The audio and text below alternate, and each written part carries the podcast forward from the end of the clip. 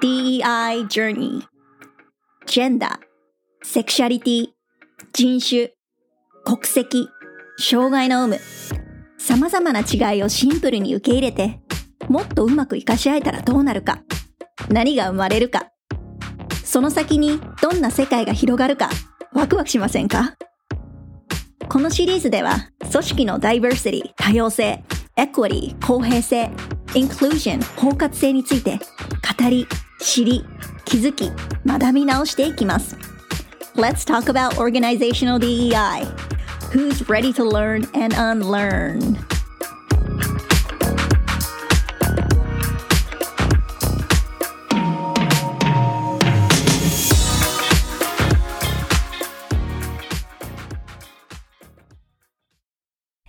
Hey my loves, it's Keiko. 本日の Bite Size Learning は DEI の E、Equity についてです。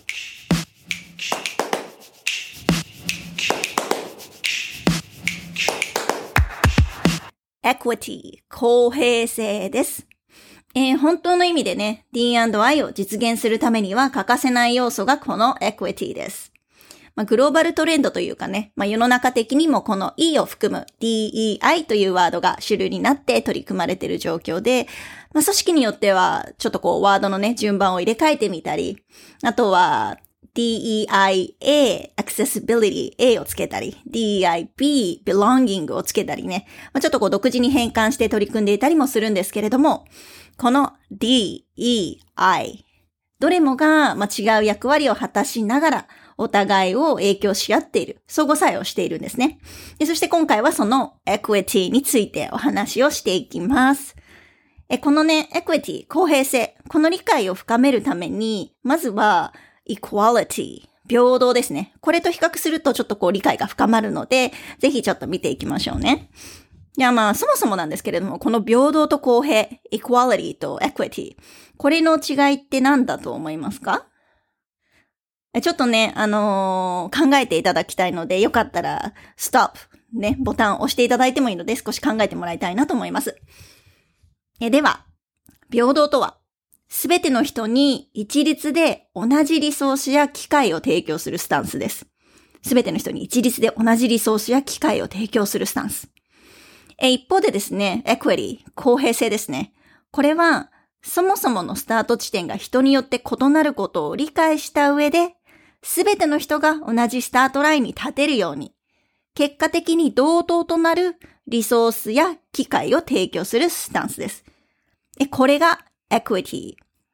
えー、なのでね、あの、私結構この equity をね、説明する際に活用する画像があるんですね。で、あの、 equity、bicycle、このワードで、英語でね、あの、検索ワードをかけてみると、出てくる画像があるんですけれども、まあよろしければ概要欄にもね、リンクを貼っておくんですけれども、その図何かというと、その図には男性と女性と身体的な障害を持つ人と、あと子供、この4人がいるんですね。で、それぞれ equality の図と equity の図に分かれているんですけれども、equality、平等ですね。平等の場合は、すべての人に同じ大きさの同じ仕様の自転車を提供していて、まあ、平等にスタートラインを切ってもらっている。そんな絵になっています。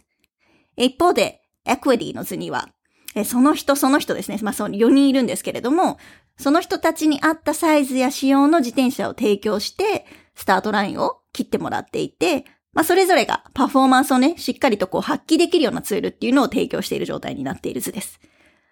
で、このイメージがまさにエクエリとエクワリティ。この違いをわかりやすく表しているんですね。で、もし私のね、ちょっとこの説明でイメージができないなっていう方は、ぜひぜひちょっとこのリンク、あのーに飛んで見ていただきたいんですけれども、これ何かというと、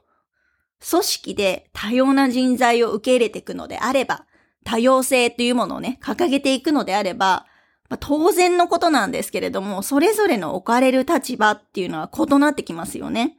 同じ同質の人たち、同じ種類の人たちを受け入れていくわけではないので、それぞれ置かれる立場っていうのは変わってきます。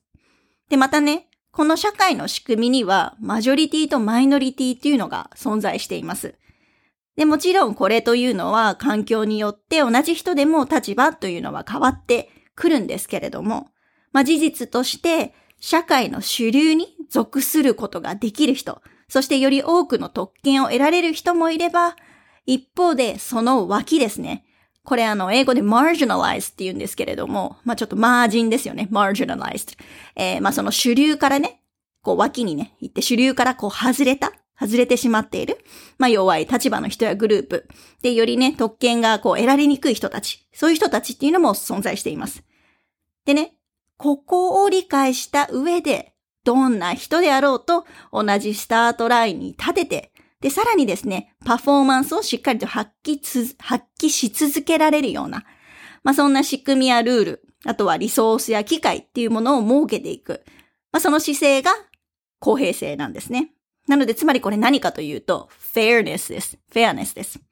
平等とこういう形でね、比較すると非常にわかりやすいですよね。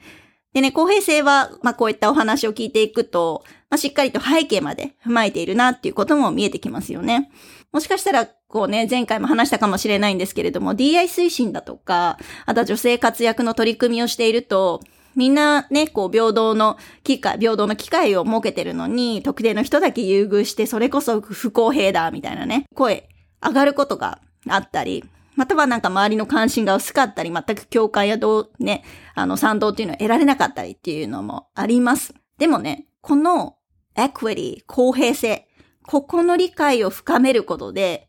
これってスタンスの違いなんだなっていうことにも気づけると思いますし、あとはね、あのー、なんて言うんでしょうね、視野だとかでリテリテラシーのね、差みたいなものまでも見えてくるんじゃないかなと思います。で、結構なんかこう、うちの会社は、まあ男女を平等に扱ってるから問題ないみたいなことをね、あの、言っているようなリーダーっていうのも、この公平性っていうところの理解、この概念ですね。ここを深めることによって減ってくるんじゃないかなと思います。だって、この平等の機会やルールというのは、誰にとって都合の良いシステム、システムの上で成り立っているか。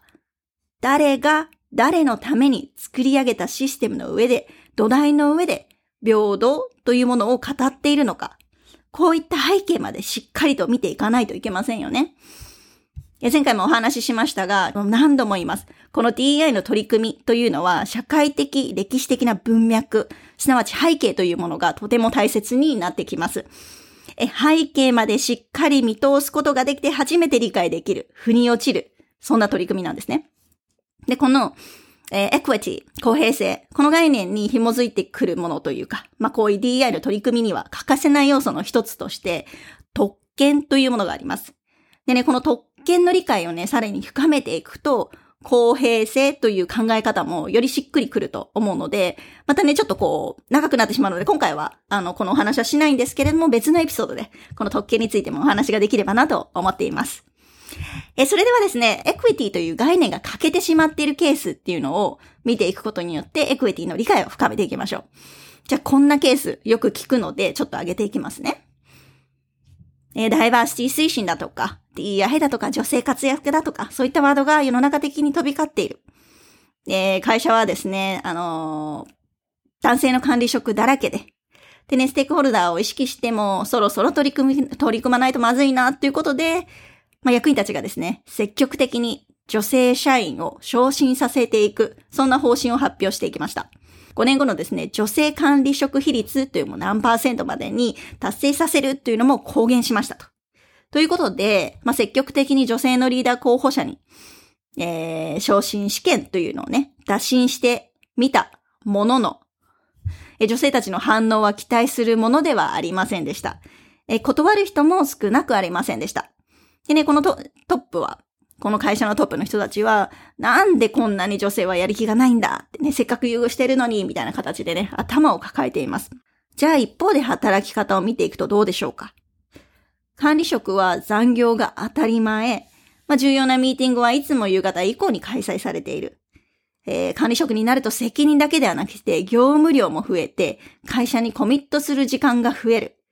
まあ、退社後もね、あのー、仕事のメールに追われてしまう。家に帰っても仕事のメールに追われてしまう。まあ、働き方っていうのは、なので、これまで通り、まあ、男性にとっては何も問題なかった都合の良い働き、ま、働き方のままですと。でね、これね、あの、この環境って、働く環境って、子供を持つ女性が、能力だとか経験だとかね、やる気があったとしても、他の人と同じようにパフォーマンスを発揮し続けられる環境だろうかどうか。そしてこれ前向きにこれ長身の打診っていうものを受け入れられるであろうかと。これね、ワーキングマザーだけではなくてね、まあ、例えば結婚だと子供みたいなね、ことを考える女性は、まあ、おそらく喜んでこの昇進のお話をちょっと受け入れられるかどうかっていうのはわからないですよね。これって女性にとって公平な環境とは言えるんでしょうか？でね、もしこの会社のトップに equity、公平性ですね。こういった理解だとか、まあ、こういった概念があったのなら、どのような考えのもと、どのような行動を加えていたか、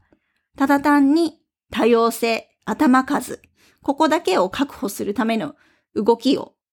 始めてはいなかったんじゃないかと。まあ、例えばですけれども、まあ、自分たちはね、いつも優遇されてる、そんな身だから、その人たちのこう、実際の抱えてる問題だとか、弊害っていうのをね、理解しきれていないなっていうところを受け入れます。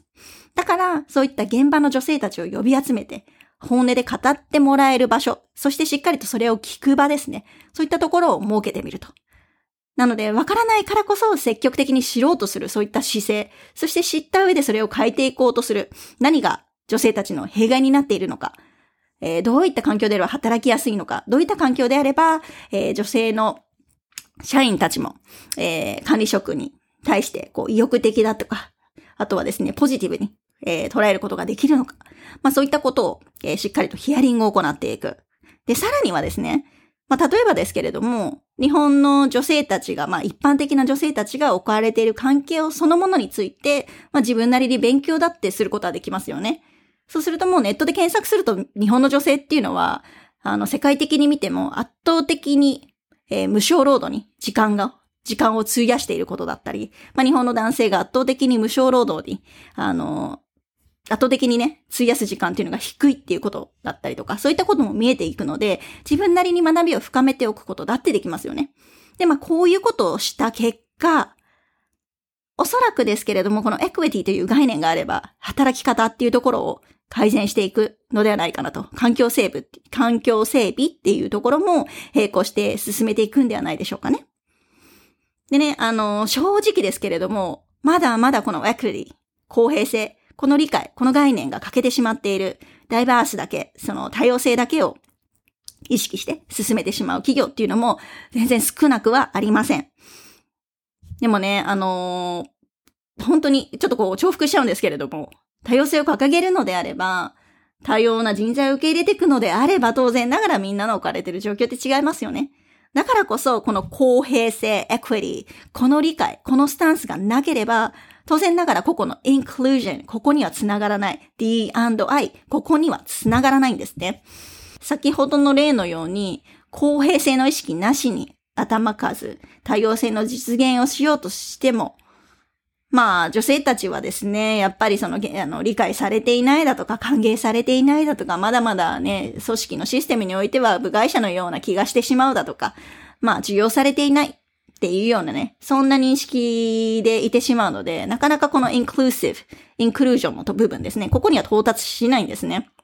なので、多様な人々の、人々にとってインクルーシブな環境を目指すのであれば、equity、これ抜きにはたどり着けません。Uh, diversity is a fact. Equity is a choice. Inclusion is an action. Belonging is an outcome. こういった DEI の戦略家がいます。えこれ私なりにねえ、これまで話したこと、話してきたことっていうものも踏まえて要約しますと、えダイバーシティとは単なる頭数の事実。エクイティとはフェアネスの選択。インクルージョンとは所属する各々のアクションからなるもの。そしてビロンギングとはこれらの結果。そういったところから生まれるものですと。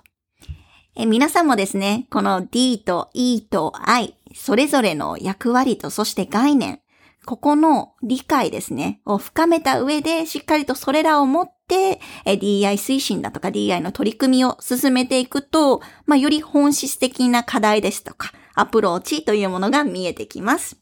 OK! それではですね、今回はエクエリーについて学んできたので、D と E と I、それぞれカバーすることができました。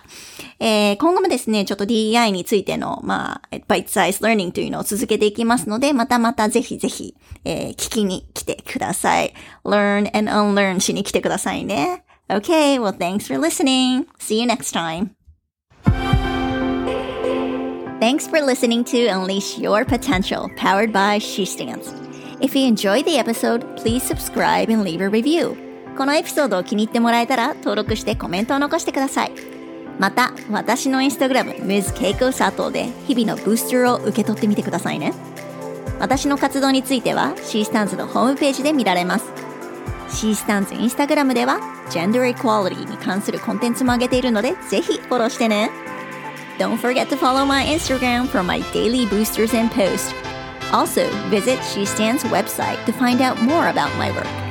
And She Stands Instagram to learn about gender equality topics in Japan. Okay, until next time, and remember, my love, don't be afraid to be full of yourself. Be bold, be real, be hatenko, be you, and unleash your potential because you are exactly on the right path.